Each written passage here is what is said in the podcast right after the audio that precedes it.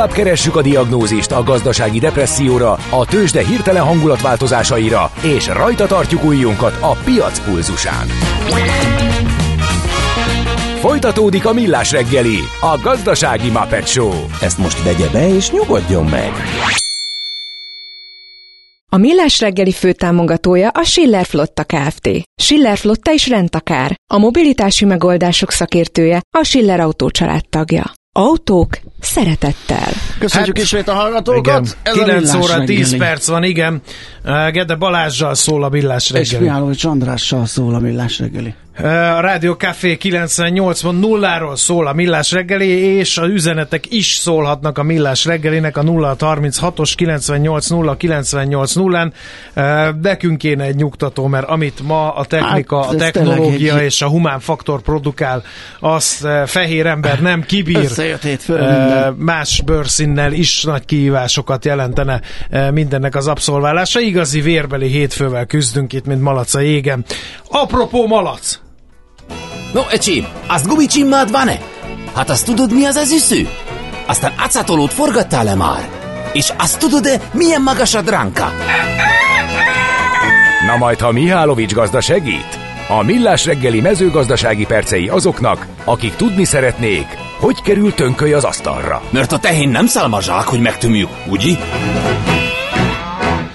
Ugye nyilván nem ö, gazdálkodóknak szól ö, a Millás reggeli gazda rovata, de szeretnénk, hogyha megértenétek ö, bizonyos működési területeit a magyar mezőgazdaságnak. Ö, itt például egy ö, olyan ágazatra szeretnénk felhívni a figyelmet, amiben van potenciál, és egyébként aminek a termékeire ö, nagyon is vevők vagytok ö, általában olyannyira, hogy ö, nem vagyok benne ö, egy pillanatig sem ö, kétséges, érdekes, hogy ezt időnként magó, magatok is művelitek ezt a tevékenységet. Persze, mert hogy ilyen balkon mert hogy ez balkonilag ugye is ez lehet, jól, jól működhet. A gyógynövényekről és aroma növényekről van szó, úgyhogy szerintem rögtön azzal indítsunk majd, hogy tegyünk különbséget a kettő között, mert az nekem nincs meg. Dr. Kindlovics Sára fog nekünk segíteni a Gyógynövény Szövetség és Terméktanács titkára. Jó reggelt kívánunk!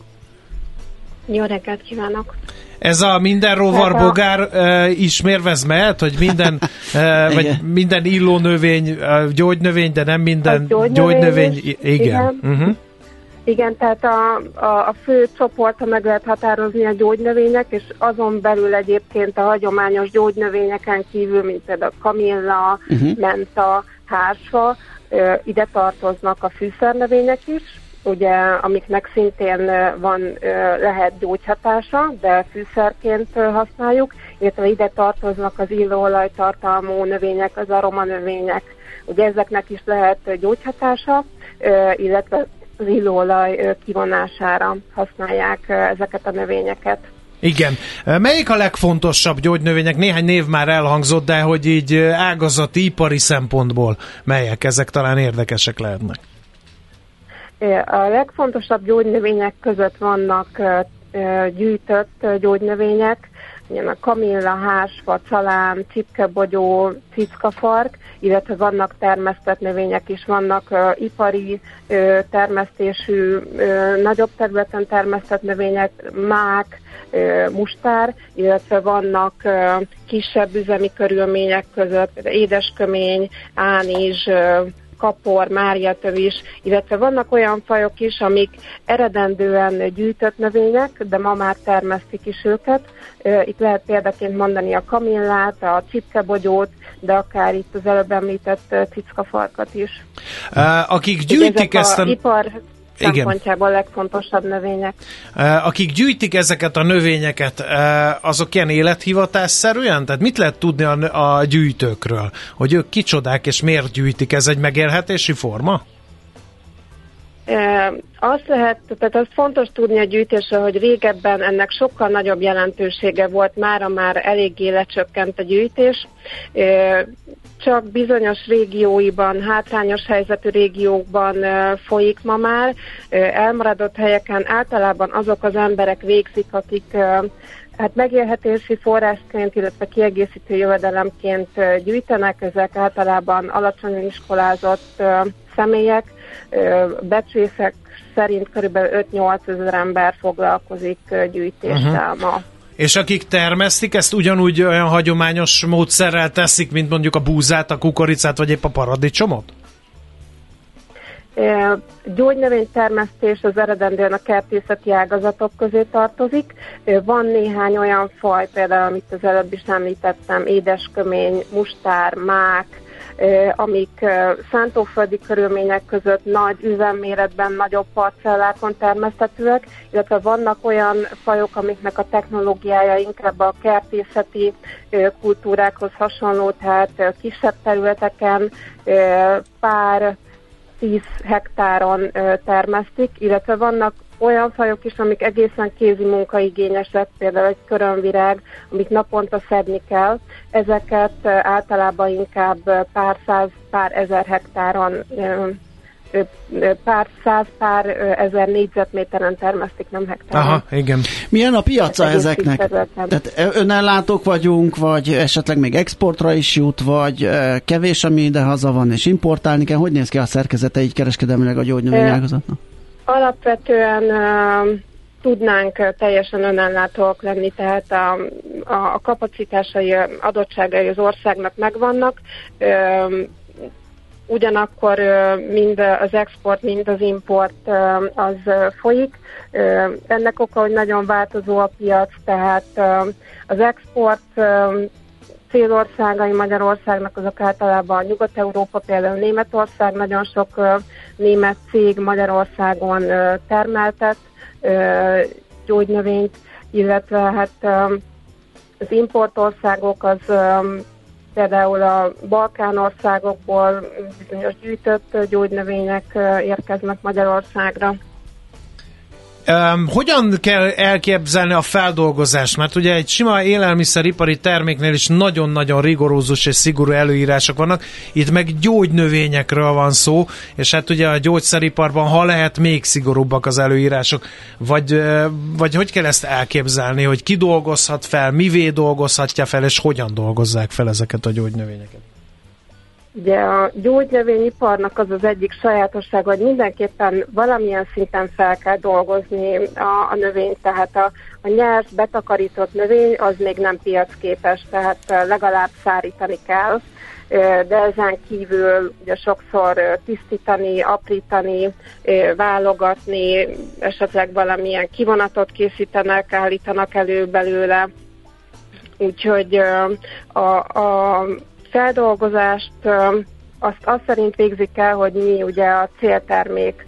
Gyógynövényekből nagyon sokféle termék készülhet, nem csak gyógyszer, sőt, az viszonylag ritkább, általában valamilyen élelmiszer típusú termék készül belőle, akár gyógytea, akár étrendkiegészítő, de kozmetikum is készülhet, a vegyipar is használja, aromaipar, de akár növényvédőszerek is készülhetnek a gyógynövényből. Tehát mindig az határozza meg, hogy hogy történik a feldolgozás, hogy mi lesz a vég, a céltermék, ami előállításra kerül belőle. Uh-huh.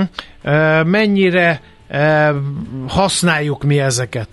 mennyire van a trendszerűen felfutóban, vagy éppen stagnálóban a kereslet fogyasztói oldalról? Fogyasztói oldalról mindenképpen ö, nagy a kereslet és egyre növekszik. Ez a gyógynövény, ez egy ilyen hívó szóvá vált, mindenféle gyógynövényes terméket ö, el lehet adni, kifejezetten keresik az emberek, mert ugye azonosítják azzal, hogy természetes eredetű, ö, esetleg egy kicsit ö, ilyen úgynevezett zöldebb termék, tehát abszolút felfutóban van ez a trend.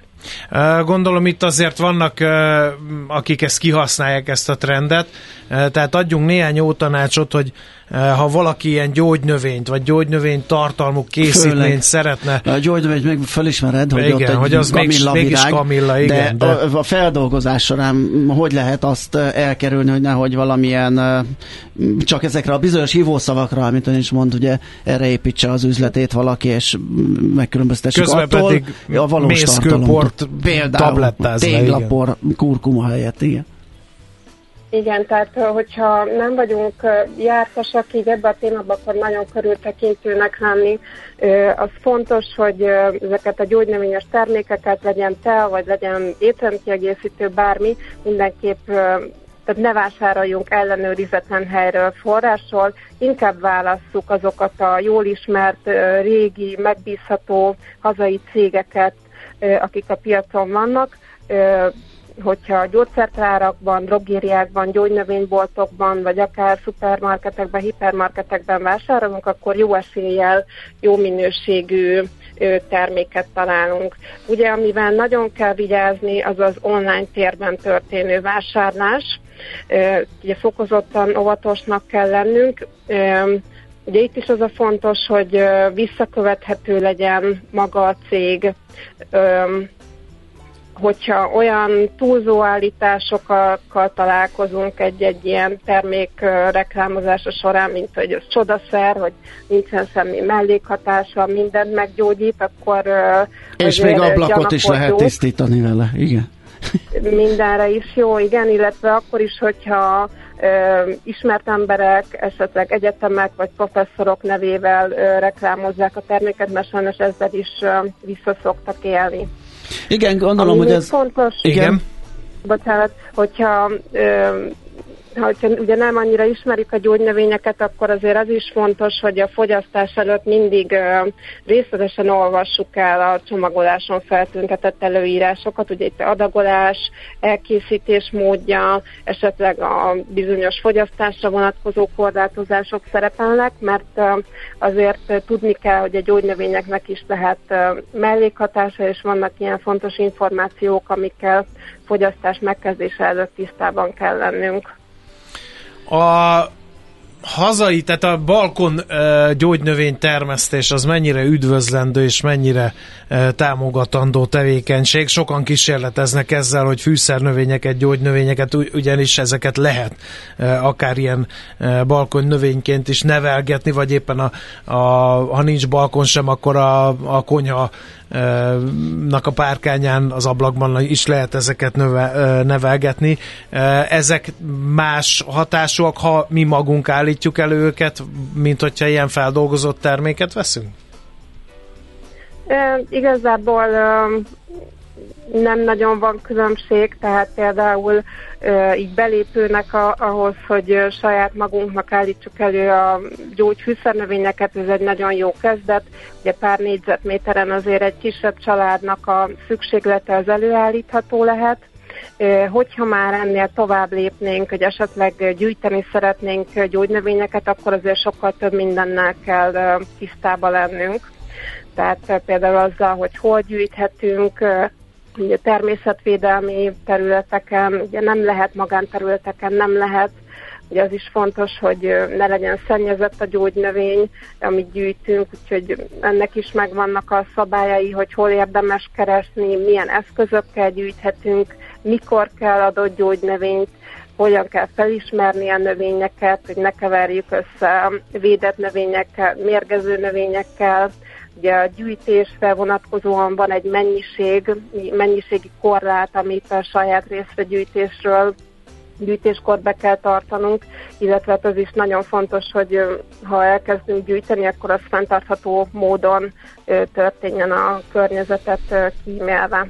Tehát ne így, hogy gyökerestől kitépünk mindent, hát ami igen, a kezünk mint a medvehagyma esetében, hogy ahogy letarolni az egész igen, környéket. Igen, és, igen, igen, tehát nem szabad gyökerestől kitépni a növényeket, hogyha, tehát csak akkor kell szabad gyökerestől, hogyha a gyökerét gyűjtjük, mert ugye ilyen is van, nem vágunk le, nem törünk le ágakat a fás növényekről, cserjékről, nem taroljuk le teljesen, az állományokat, hanem csak mondjuk a 20-30 százalékáról gyűjtünk egy adott növénypopulációnak, úgyhogy ezekkel fontos tisztában lenni.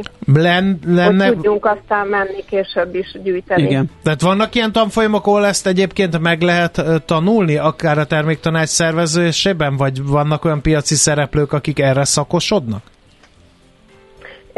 Vannak ilyen tanfolyamok, hát az ilyen ismertebb gyógynövénytás cégek közül is tartanak ilyen párnapos tanfolyamokat, illetve nagyon jó gyógynövényes képzések vannak, ezek már komolyabb képzések, például a Mate Gyöngyösi kampuszán, illetve a Mate Budai kampuszán is vannak gyógynövényes képzések, illetve hát nekünk a weboldalunkon hogyha szabad egy kicsit elkálmozni, Aha, nyugodtan. vannak cikkek, illetve ö, anyagok például biztonságos teafogyasztásról, ez a www.gst.hu ö, oldalon elérhetőek ezek, illetve a Facebook oldalon. Tehát Gyógynövény Szövetség és Termék Tanács gst.hu oldalon. Igen, Jó. igen, így van.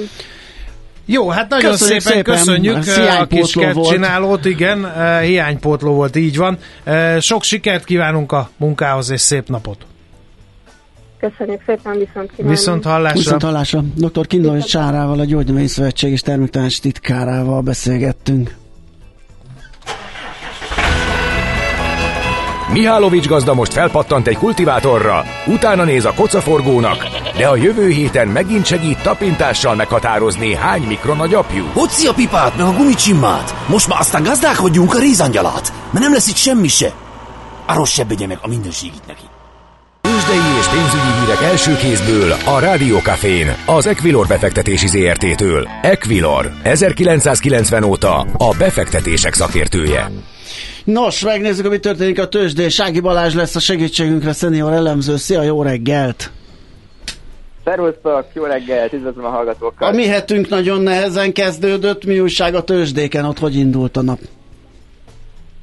E, nagyon pozitívan indult a De jó nekik. nap. A Bux Index több mint egy százalékos e, pluszban van, és hát hogyha ránézzünk az európai képre, az is pozitív, igazából ilyen 0,5-0,6 százalékos pluszokat láttunk a főbb európai piacokon. Oké, okay, akkor egy kicsit lelóhasszam a lelkesedést. Mindez biztos alacsony forgalomban tette a Bux.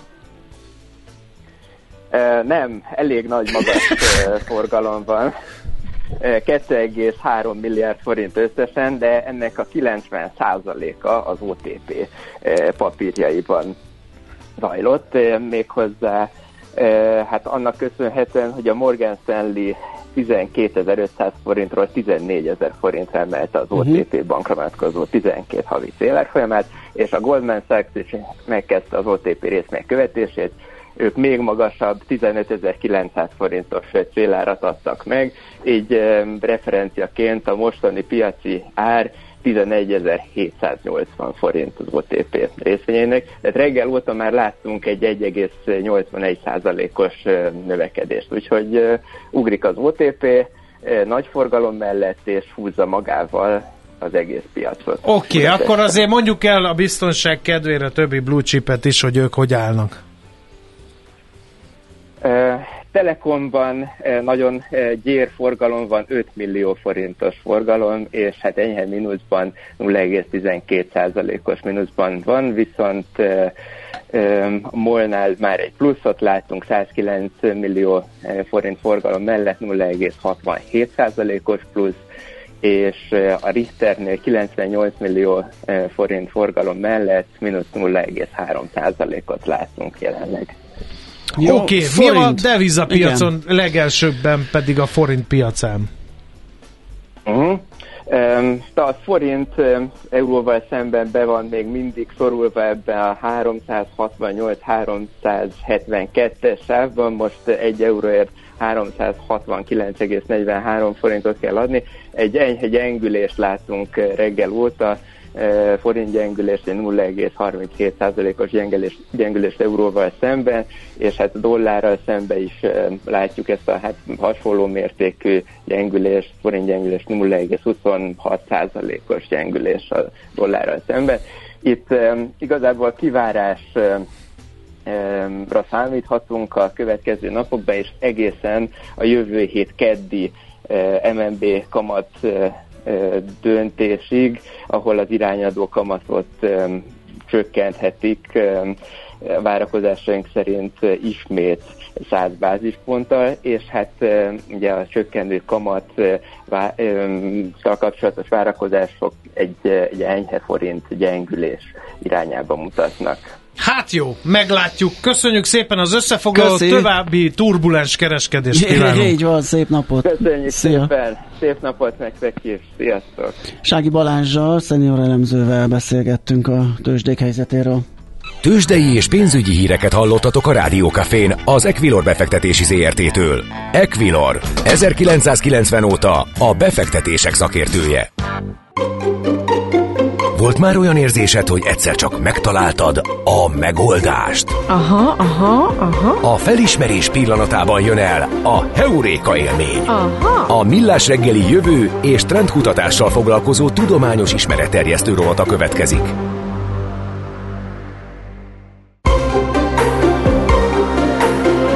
Heuréka élmény. A Millás reggeli jövő és trendkutatással foglalkozó tudományos ismeretterjesztő rovata hangzott el. Aha, aha, aha. Ezek Nem eszik, vége nem eszik olyan forrón a kását, drága barátaim, elnézést Nem kérünk. meg ennyire. mert mi a túról ne esett volna meg. De azért eh, 17 ami- perccel a vége előtt szerintem ez Igen. még kellett a mai naphoz, tehát ez teljesen... Tényleg, tehát eh, nem, nem, nem tudunk csónakázni itt már elég eh, rendesen, mert mindig valami eh, bejön.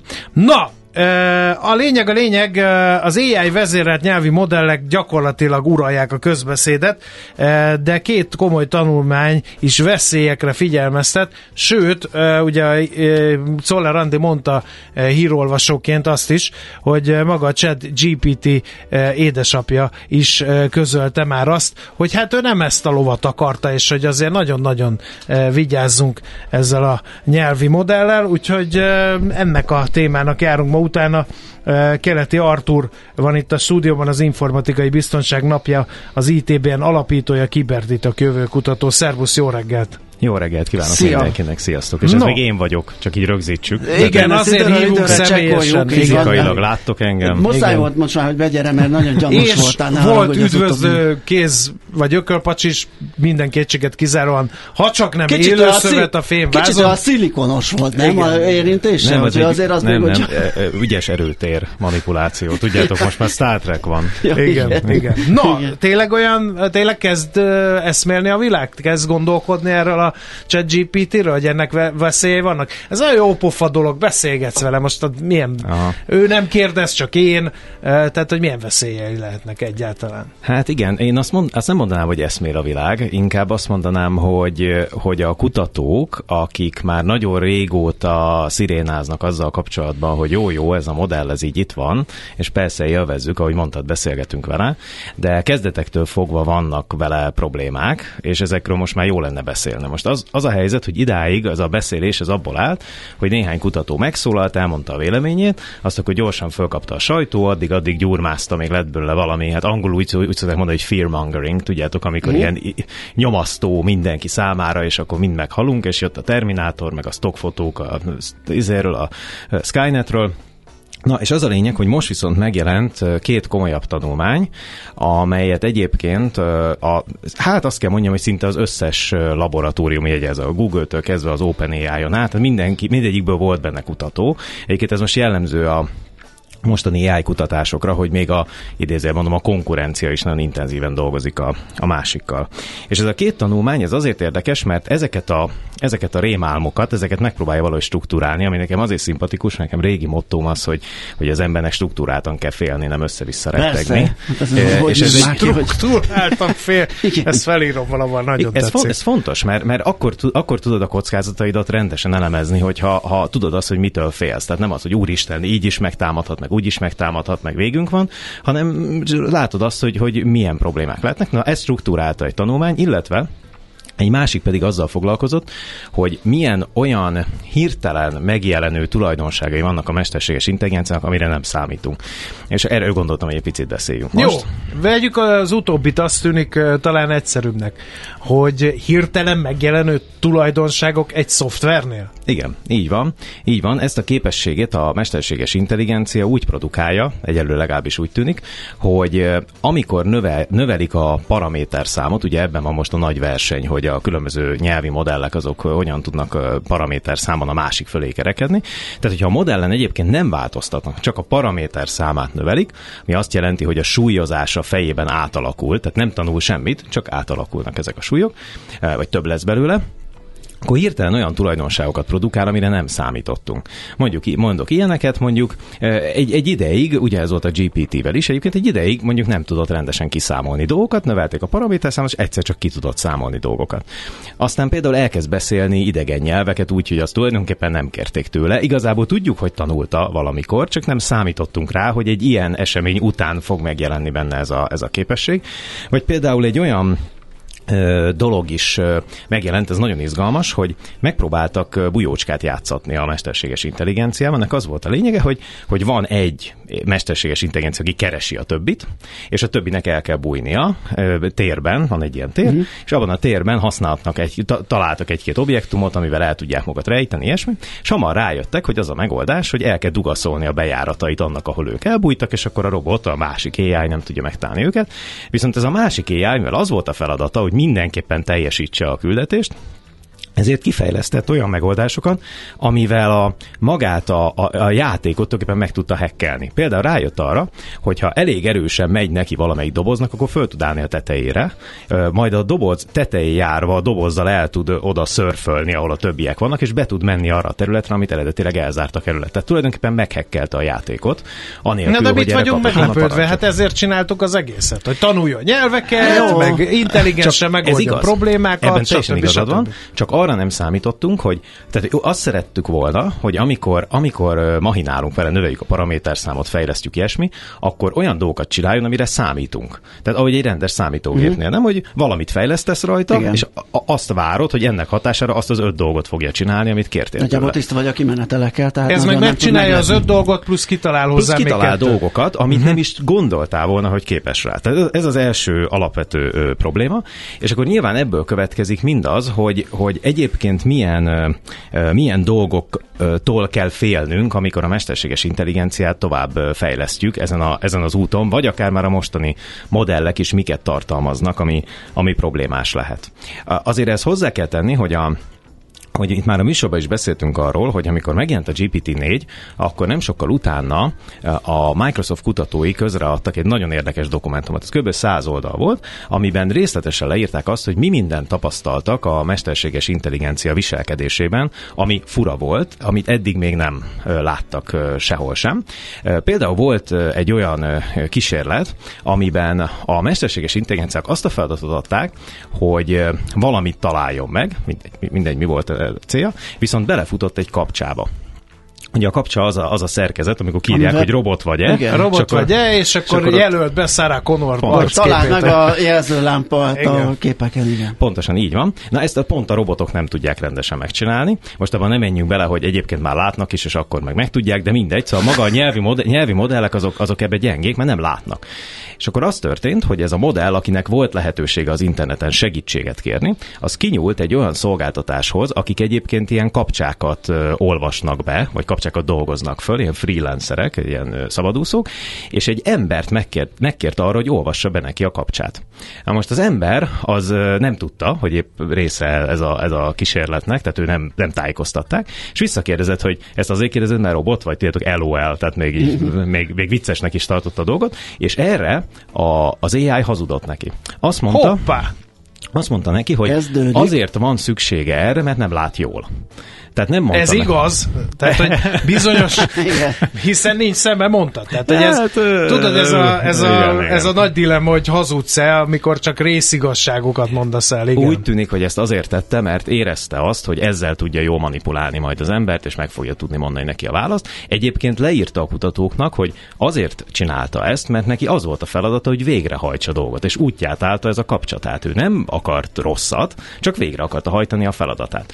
És ez viszont fölvet egy csomó olyan kérdést, hogy a mai rendszerekben jól priorizáljuk-e például azt, hogyha végrehajt a mesterséges intelligencia valamit, akkor, akkor abban hova teszi például a, a saját az önfenntartására, az emberek manipulációjára és hasonlókra a prioritást. Mert hogyha például azt mondom, hogy van egy robot, aminek az a feladata, hogy AI, nem tudom, kávét főzzön, de előre helyezi az önfenntartást a kávéfőzés elé, akkor lehet, hogy olyan dolgokra is rosszul fog reagálni, uh-huh. máshogy fog reagálni, ami, ami nem a kávéfőzéssel kapcsolatos, és lehet, hogy Igen. esetleg nekünk és is mi van, ha arra programozzák, hogy jussál be egy banki rendszerbe? Jó napot Pontosan. kívánok!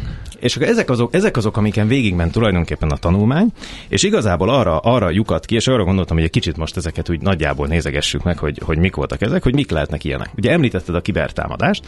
A kibertámadásra ezek a mesterséges intelligencia rendszerek kiválóan alkalmasak, azért, mert soha nem hagyják abba, um, örökre tudnak tulajdonképpen hibákat keresni a rendszerekben. Ráadásul az is kiderült, hogy, hogy abban nagyon jók, hogy egymással beszélgetve, tehát mondjuk két-három ilyen agentet elindítasz, megtalálják a hibákat a rendszerekben. Tulajdonképpen miután elég sok kódot láttak, ezért elég ö, programozási kódot láttak, elég jól fel tudják törni ezeket a, ezeket a dolgokat.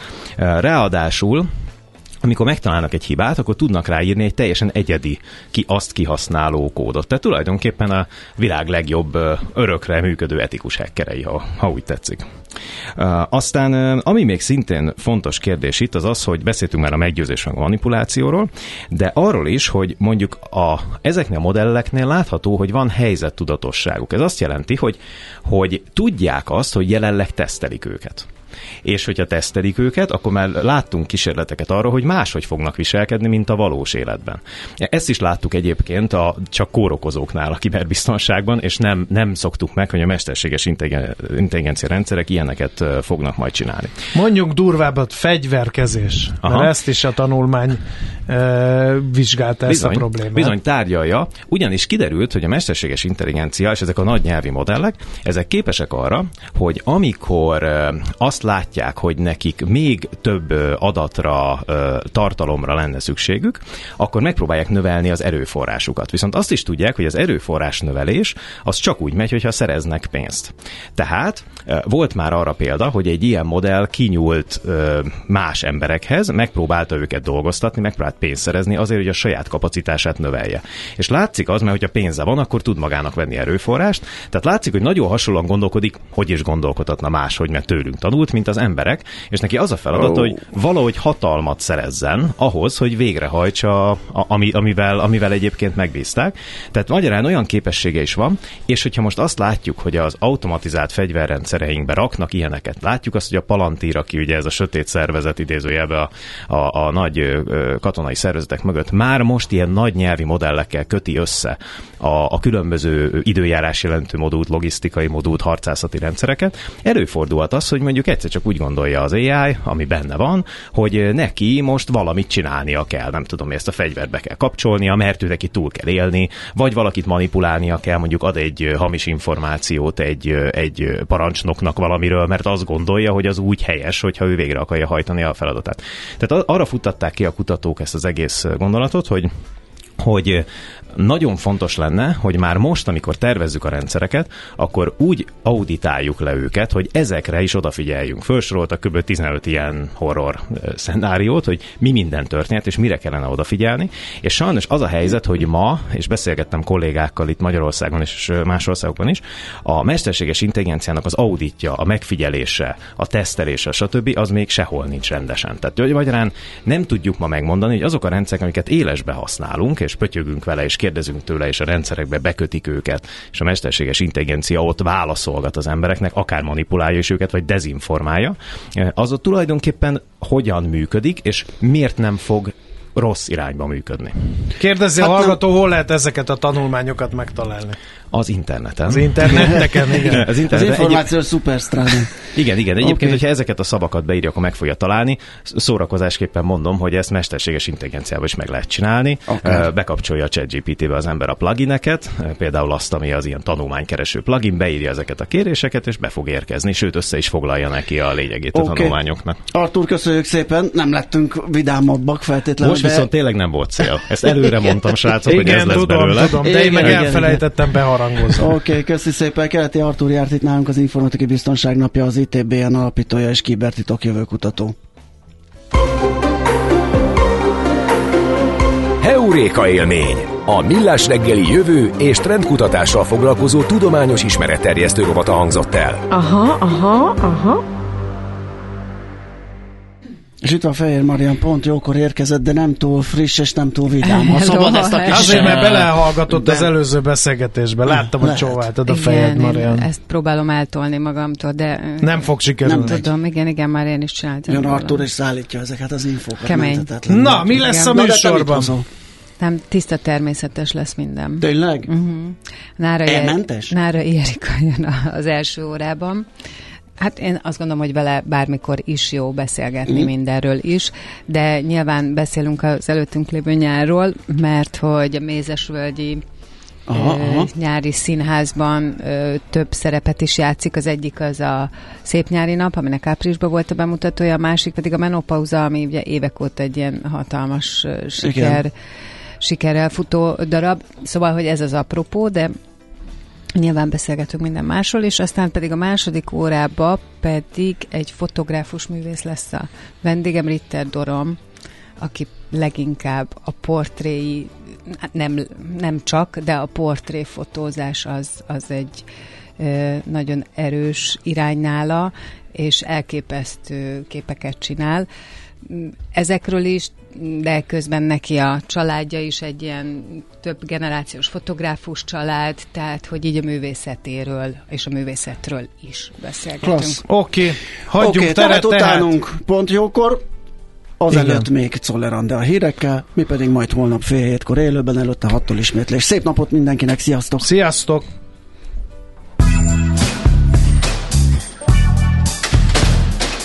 Már a véget ért ugyan a műszak, az ügyelet azonban mindig tart. A sürgősségi és félig zárt osztályon holnap reggel újra megtöltjük a kávésbögréket, és felvesszük a piaci stetoszkópot. Addig is keressetek minket közösségi rendelőnkben a Facebookon, a mai adás podcastjét pedig a rádiókafé98.hu és millásreggeli.hu oldalakon, a Spotify-on és a Google Podcast-en. Millás reggeli. A Rádiókafé gazdasági show Két dologban bízhatsz.